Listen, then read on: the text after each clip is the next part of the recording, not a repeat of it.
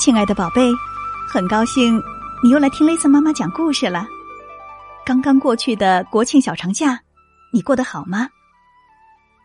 有一位住在大城市里的小男孩罗罗，他可一点都不开心。他觉得自己就像被关在笼子里的小鸟。幸好爷爷寄过来的风筝救了他。他特别喜欢带着风筝到楼顶的平台上去玩耍。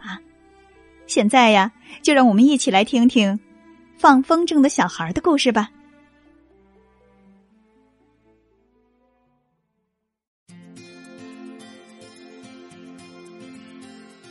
罗罗住在大城市里，城里人总是匆匆忙忙的，彼此很冷漠。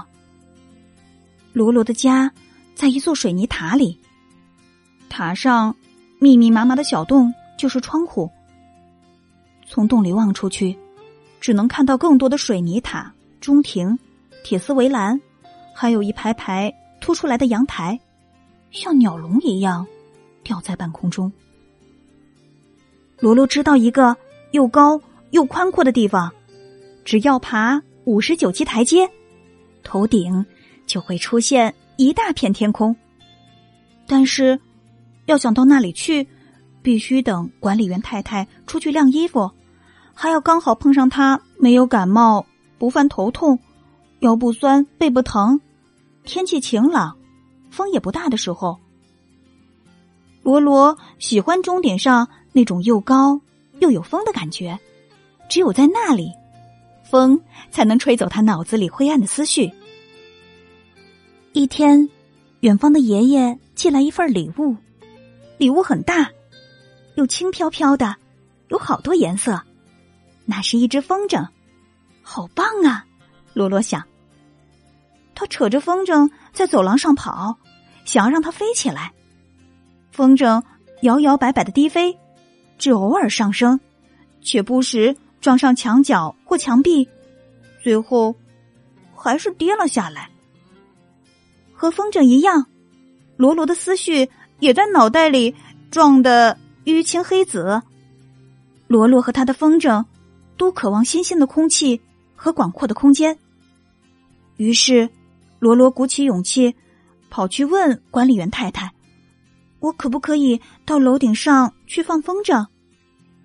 管理员太太迟疑了一会儿，回答说：“下不为例。”楼顶上的空气如此清新，天空如此澄澈，罗罗扯着风筝线，开心的在白云之间。遛着他那会飞的宠物，还没玩过瘾，管理员太太就来叫人了。快下去！你在这儿待太久了。罗罗不情愿的抓着扶手走下楼去，在最后一刻，他悄悄的把手表留在了花盆里。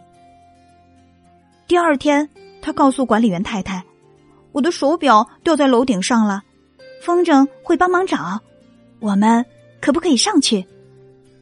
嗯，好吧，不过动作要快哦。过了两天，管理员太太来找罗罗，我要去晒衣服，可是找不到夹子。既然你和你的风筝这么会找东西，要不要帮帮我呢？罗罗听了，整张脸亮了起来。我们马上到。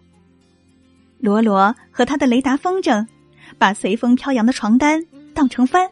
玩起海盗游戏，罗罗戴上头盔，挎上扫把，和管理员太太玩捉迷藏。那个礼拜，管理员太太洗了两三次衣服，因为他的头疼完全没有发作，而且多亏了新鲜的空气和开放的空间，他的感冒也全好了。楼顶现在成了罗罗的冒险乐园，同时也是管理员太太休息、透气以及。做日光浴的天堂。有一天，发生了一件怪事儿：风筝的尾巴莫名其妙的缠住了楼顶的铁门钥匙，一阵微风将风筝吹开，钥匙也跟着不知道掉到哪里去了。糟糕！管理员太太懊恼的说：“这下楼顶不再是我一个人的了。”不过，他一看到罗罗开心的蹦跳。转念又想，这样或许也不错。于是，他又在自己的躺椅旁边多添了几把新躺椅。从那天开始，情况慢慢改变了，楼顶成了管理员太太和三楼、五楼、六楼房客们的会议中心，也成了罗罗和住在楼上楼下的朋友们一起玩乐的游乐场。好多风筝飞在天空中，就像天马一样在云中翻滚。罗罗现在随时都能站在世界的顶端，再也不会被困在鸟笼般的水泥塔里了。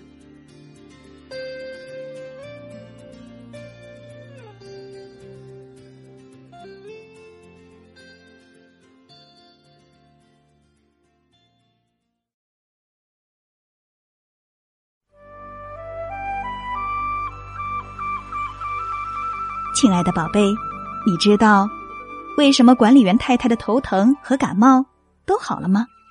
为什么她愿意把天台开放给大家呢？欢迎你请爸爸妈妈帮忙，在故事下方留言来告诉雷森妈妈。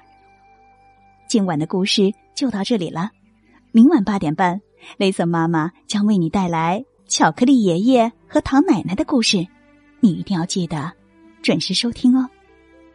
当然了。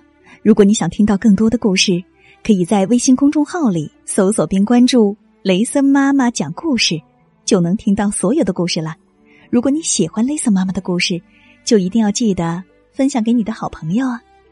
夜深了，该睡觉了，宝贝，别忘了跟身边的爸爸妈妈、爷爷奶奶、外公外婆和兄弟姐妹们来一个大大的拥抱，轻轻的告诉他：“我爱你。”晚安。